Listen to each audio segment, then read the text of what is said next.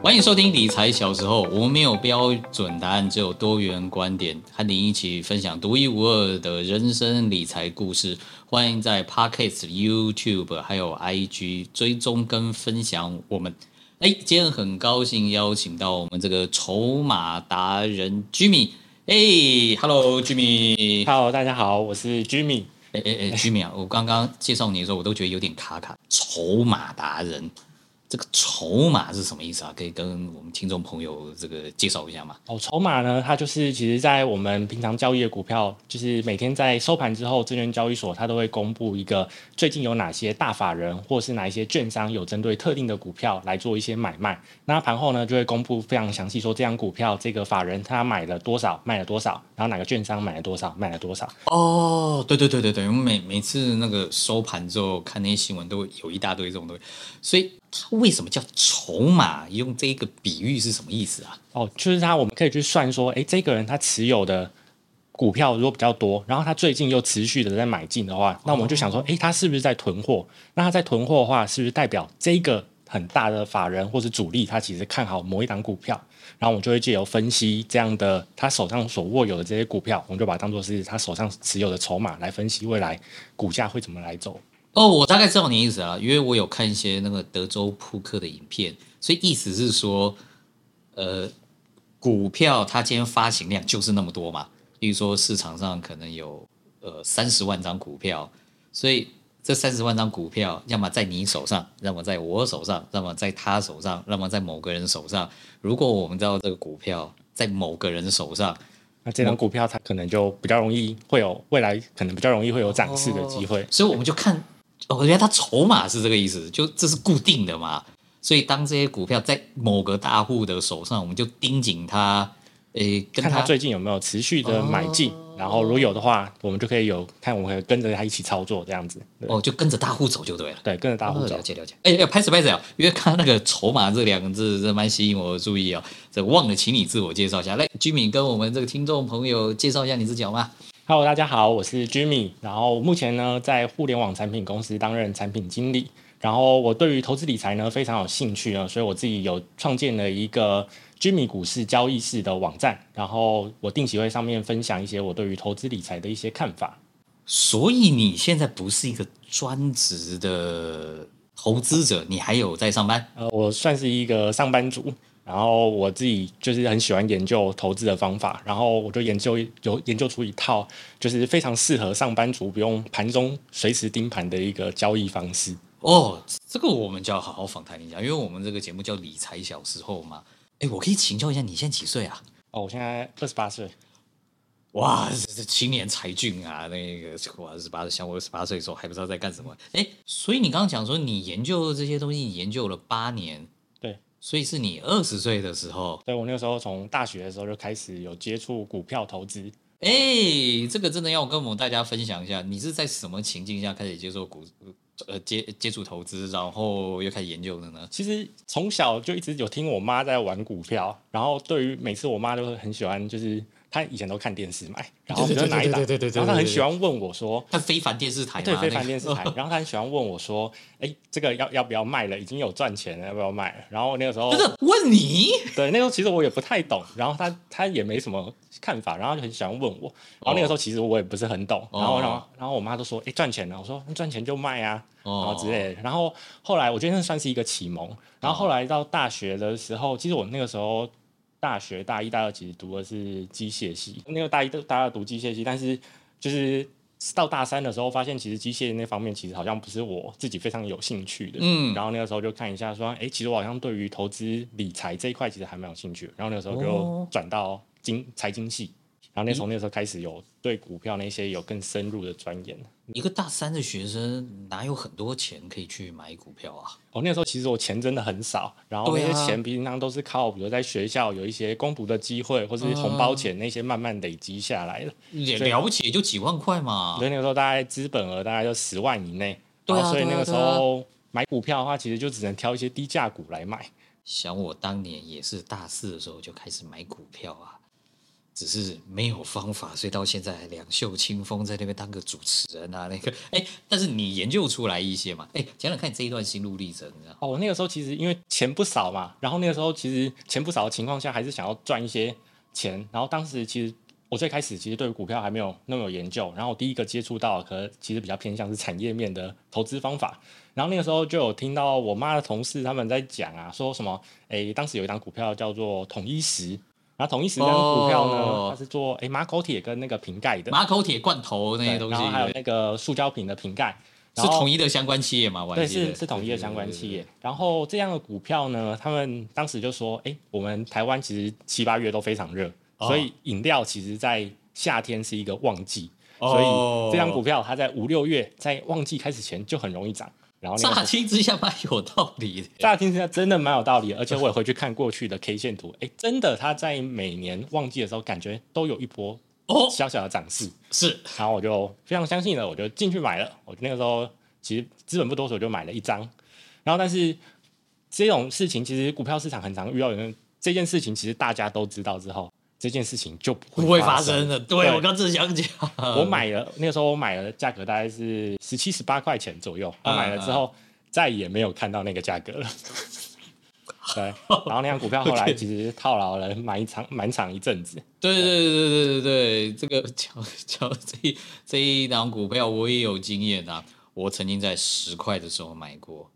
但他曾经跌到八块过，我也没套牢过。所以你的人生第一个经验就是听妈妈的朋友就是 bullshit 对，就是听他说，哎，好像有这样的产业，嗯、产业的机会，然后要是跟着就买了。几乎所有的散户好像都会经过这一招，哎，对不对？对，我那个时候其实各种方法都试过，我还要去看投、哦、投投顾节目啊，哎，对对对对对，看着老师在 电视上面讲的天花乱坠，然后什么主力心态啊，哦、然后什么关键价什么那些各种。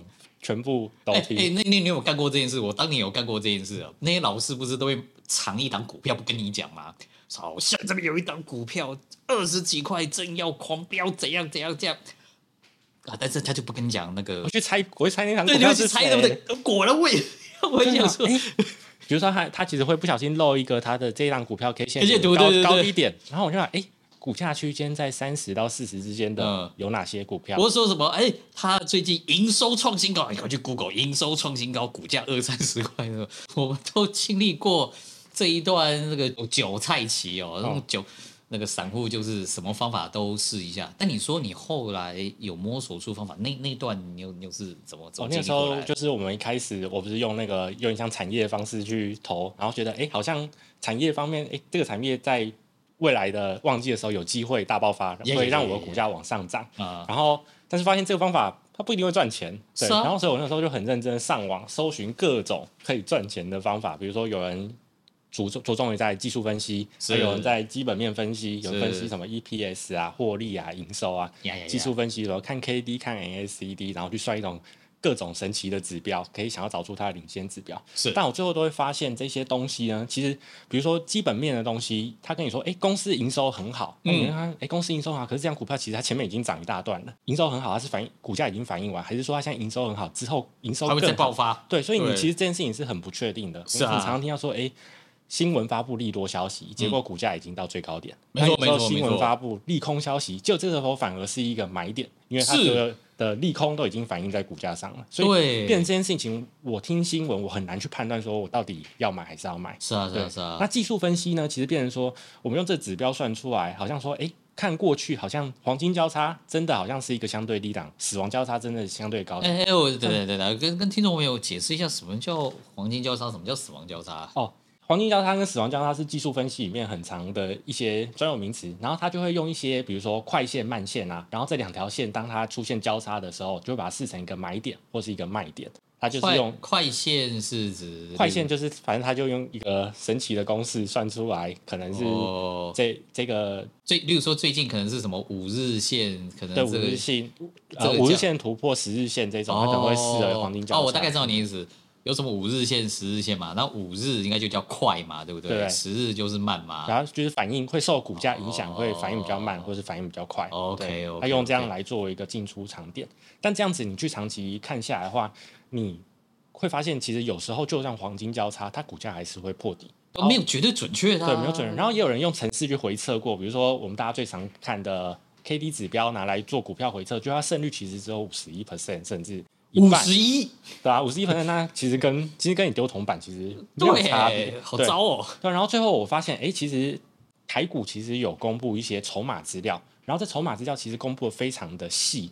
然后它细到，比如说全台湾大概有八九百个券商分点，嗯，然后这些券商分点，它每天操作买哪些股票，买在什么价位，卖在什么价位，这些资料全部都公布的非常的细。这这这这件事，我是有一次偶然听个节目说，因为你有研究，我想从你这边求证看看。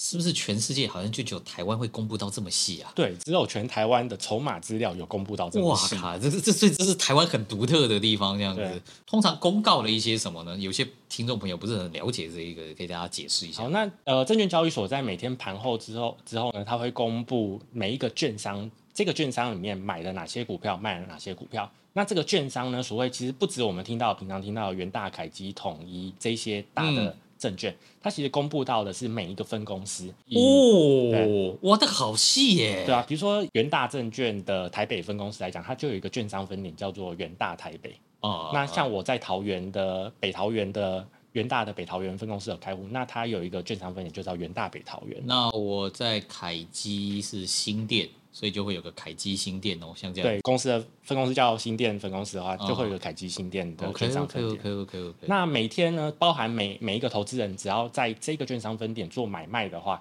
他最后在。台股收盘之后，交易所就会公布这个券商分点全部，这个券商分点里面的投资人总共买了哪些股票，在什么价位多少钱，嗯、卖了哪些股票，在哪些价位多少钱。嗯，那我们就可以讲一下啊，一个比较有钱的主力，他其实大多数情况下不是不会把他钱分散在很多券商里面下单。哦，原因太太麻烦，太麻烦，太麻烦。所以我们就会发现，哎，为什么某些股票在股价相对低档的时候，在特定的券商，它就会持续的买进，然后股价涨到特别高的时候，这个券商它又会特地特别的把它卖出，然后我们就会想找出这个券商分点跟某一档股票的一些关联性，所以我们就可以想象某某只股票的涨跌，可能就是某个券商里面的某个大户在那边大量的买进或卖出造成的喽。呃，我自己比较不是这样看，我自己觉得是影响股价的其实是市场。这张股票它到底会涨，其实要靠整个市场把这个股价推上去或跌下来。那这些主主力他们厉害的是，他们知道这张股票在这个位置是便宜的，哦、这个位置是贵的。哦、那他只是提早布局，有道理，有道理。他进场布局之后，他是靠市场的力量把股价推上来。所以意思是说，这一群人说白了就是比我们资讯更。灵通，灵通更前进一点的人，对他他的消息可能不是从新闻上看到。那我们一般散户，我们可以看到新闻，其实都从新闻上。我们听到都落后指标啦。我们知道，其实全世界都知道了。对对对。所以我自己觉得，筹码的话，它相对于这些新闻来讲，它是更领先的一个指标。哇，你你是花了多久时间才研究出来这些东西啊？这个其实就是有在网络上看有一些人家文章，他们有分享过一些基础的券商分点的知识。对对对，对。然后我自己再加上自己有一些股票的亲身案例，比如说我那个时候有看到有一股票，这个券商分点在低档大箱的囤货之后，发现接下来投信开始进场了。哦，投信进场开始，呃，股价开始走一个慢慢的缓升段。哦，哦。然后接下来外资进场了，外资通常都是最后进场。然后这个时候搭配新闻放利多消息，然后散户进场了。散户我们进场，但新闻我确定新闻只有在利多消息出来。哦，这时候我看到券商分点卖了。哦，然后投信在卖，投信也也开始有出货这样，但是主要是券、哦、那个券商分点低档买，然后利多出来的时候，关键分点它占卖方了。哦，哎呦，但听你这样讲哦，有的时候我们在看什么投信跟外资在买的时候，我们。散户再去买，其实已经晚了，对不对？看投信其实还算准，但看外资基本上都是就就已经晚了这样子。因为外资他们操盘方式叫全职操盘法，你股票在涨，美股在涨，它就会加码台股，它要确保它的部位有吃足。哦，对，那股价在跌，它会减码，所以它是靠全职操盘法。所以我们常常看到外资啊，不论是在期货啊还是现股，嗯、通常都是追高杀低。比如说，我们可以看到两三年前的那个股灾的时候，嗯、砍在最低点的时候是外资。然后那个时候股价创历史新高的时候，买在最高点的其实也是外资。哦，OK OK OK。所以我们很常看什么财经节目，他跟你说要，哎，外资今天又大买哪些股票啊，嗯、然后大卖哪些股票，有些人很多人都会很关注说，哎，外资今天又买了几千张、几万张。嗯、但我觉得那个其实反映的都是一一个结果，你没办法确定明天外资会不会继续买。嗯、而且外资的操作很常是追高杀低。嗯，对，所以我自己比较会把外资的买卖没有看得那么重。嗯，那反过来我其实会比较相信内资的投信。因为投信它是一批，他们是有专业的研究员，嗯，然后相较于外资的话，外资他们毕竟他们虽然在台湾有设立一个据点，但其实他们没有那么多的研究资源可能放在台湾。那相较于台湾的投信，比如说我们是本土嘛，我们拜访国内的上市贵公司也是比较方便，嗯，所以我们会觉得投信公司他们做出来的买卖决策应该会比外资来的准一些。OK OK OK。其实你叫筹码达人，因为我有时候也看那个新闻啊，里面经常有时候我听到一个词汇，在你的部落格经常出现，叫关键分点券商，这个可不可以解释一下？关键分点券商是什么意思啊？哦，这个关键分点券商呢，就是我们回到我们最开始的那个券商分点，就是。全台湾的券商总公司，它下面有很多，比如说刚刚讲的远大北桃园，那这个就是一个券商分点。嗯，那我们如果发现一个券商分点，它在操作特定股票的时候，常常都可以做到低买高卖，嗯、那我就会把它归类是这档股票的一个关键分点。哦，OK。那这个关键分点，它每当它在股价低档的时候，有做一些买进的动作的话，我们就可以稍微的关注这档股票之后有没有。表现的机会，所以等于是看就是某个关键分点，就像你讲嘛，这一群人理论上是消息灵通的人，对，我们跟着他做，应该胜率就会比较高，是这个意思？对，胜率就会比较高就是跟着主力一起买卖股票，嗯。但是居民，你刚刚讲到一件事哦，我们要跟这个听众朋友这个 宣告一下，是胜率比较高，没有跟你讲绝对会赚钱啊，千万别。没有百分之百会赚钱的方法，那个 没有百分之百会赚钱。有人跟你讲百分之百会赚钱，那通常都是诈骗。通常我们目前为止访问到呃这个很多这个投资理财都有赚到钱的人，每个人反而都讲的很保守。就是顶多就是啊，我们胜率比较高，我找一个胜率比较高，然后有越多，通常我会找很多理由来支持我看多一档股票的一个理由。哎，是，然后有越多理由的话，我觉得对于我抱这档股票的信心会更更相信它之后股价表现会越好。哦，OK, okay。然后我自己在投资的时候，其实我会把钱分着分得很散，比如说，因为我们呃，其实我们看的股全上市柜股票大概有一千。快两千档的股票，然后一千七百多档，对，一千七百多档，然后全台湾券商分点的话，大概八九百档，这两个组合乘起来的话，大概有一百一百八十万种组合排列组合，对，排列组合。那所以我们其实平常就去找说，哎，哪一档股票它的券商分点是哪一个，把它凑成是一个关键分点。嗯，然后我就会每天去追踪说，哎，最近有哪些关键分点，它在买超它自己他自己的那档股票。哇，那你你是用程式去分析还是？就是不大可能用人力吧？哦，我其实有借助一些 App 的工具，然后就是呃，那个工具的话，上面会每天把一些异常买超的券商挑出来。嗯，但那些异常买超的券商其实并不一定是真的关键分点，它只是有异常买卖量比较大。那我通常还是用肉眼去一一档一档判断，说这个券商分点它在过去的历史 K 线图是不是在低档都有买进，高档都有卖出。OK，对。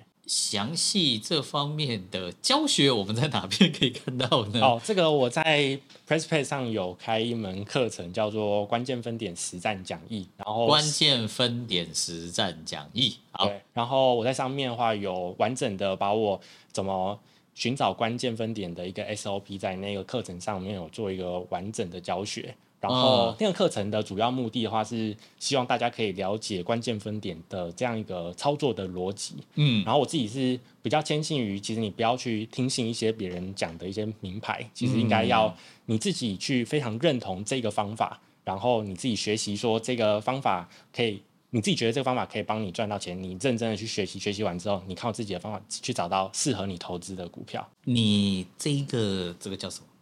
算是课程上架多久了？哦，这个课程上架大概四五个月，四五个月了。对，真的，反而我对你好奇的是，因为我们这个节目叫理财小时候，诶，终究不是叫投资向前看哈。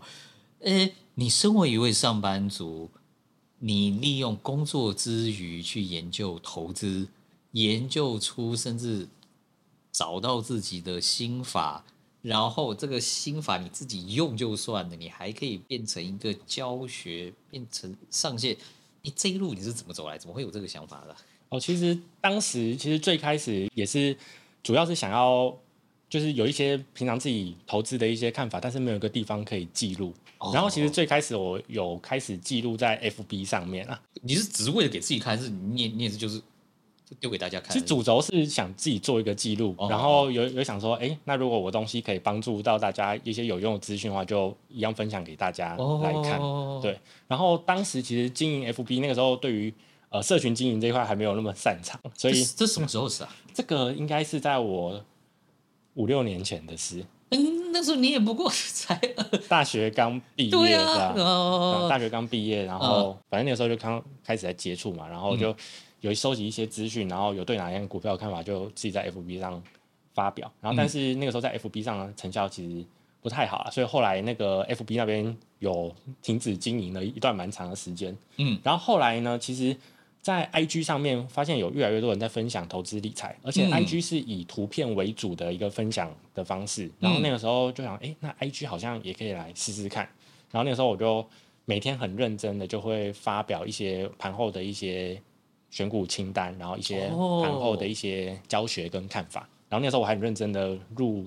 那个 IG 刚推出来的 Reels 短影音哦，然后就你你你解盘就是，我没有到解盘，但是我比较偏重于就是最近有哪些经典的案例，然后来讲说这些案例发生什么状况，然后我把它录成一个大概九十秒的短影音，跟大家快速，我想要九十秒让我的粉丝可以快速的了解一个观念，这样子我就录了一些短影音，对。然后后来你就开始搞课程了。哦，那个时候就是想说，哎，好像发现经营 IG 之后，发现其实有蛮多人对这个东西还蛮有兴趣的。嗯。然后我想说，哎，那我平常其实我都其实都在 IG 上现实动态发表一些看法，然后有很多人会直接 IG 私讯我，然后我发现，哎，其实有些问题好像大家其实对相同的东西都蛮有疑问，而且其实有兴对这块有兴趣。嗯、然后我想说，那我就把它弄个课程，然后希望可以帮大家可以。如果对于这一个投资的逻辑有兴趣的话，他可以更有完整系统的来学习这个投资的方式。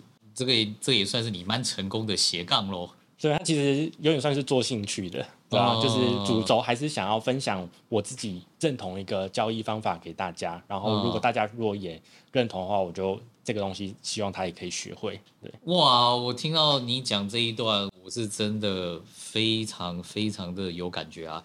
你本身在互联网公司里面，这工作做得好，然后利用工作之余去很认真的研究这个投资，然后不但认真研究自己获利，还研究出来一个好的方法，可以授课帮助给更多的人，然后你自己也获益，哇，这真是超超棒的一个循环呢，这样子。因为我们这个节目哦，这个来听的人哦，可能这个主要受众跟你这个年纪这个也不相上下，有没有什么话你想要最后跟我们这个听众朋友说说吗？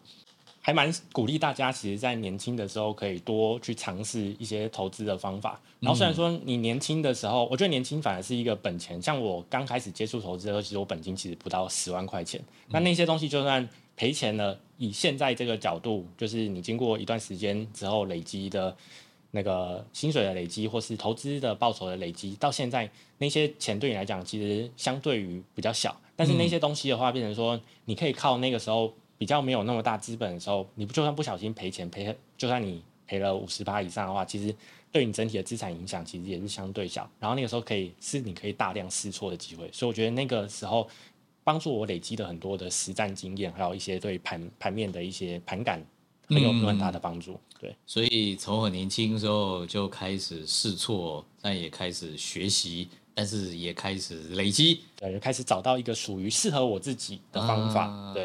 然后我觉得适合自己的方法其实是最重要的，因为蛮常有问题，其实很多人开始投资的时候很喜欢去听名牌呀。嗯、那听名牌最大的问题就是股票其实它会很容易受到大盘的影响，嗯、那大盘容易受到美股的影响，嗯、那美股。有时候，比如说联准混升息，或是美国总统讲了一句话，就股价就发生什么事情，而影响到台股啊，台股有影响到你的股票。那就算有人跟你讲说这张股票基本面多好，然后营收多好，那你最后它因为被大盘影响，股价还在下跌，那这样子你最后可能会抱不住。那最后就算这张股票真的涨一倍，也跟你没有关系。嗯，所以我觉得你其实要想办法，就是你自己要坚信这个方法是可以赚到钱，然后你自己认同，然后你用这个方法去尝试，然后就算遇到比如说遇到一些股价表现不好，你有办法，因为你知道你买进的因为原因是什么，你有办法去检讨，然后。你非常确信这个方法是你相信的，那最后股价涨上来，你才有机会获利。嗯，Jimmy 讲的理念哦，跟我们过去很多节目的来宾几乎都一致，就是不管什么方法，你都要尝试找出属于你自己的方法。好，我们希望这个我们这个节目的这个听众朋友们也都能找到属于你自己的方法。如果你还在摸索中呢，欢迎你去。Jimmy 的 IG 去买这个 Jimmy 的课程，Jimmy 会协助你的。OK，今天非常高兴邀请到 Jimmy，耶，谢谢。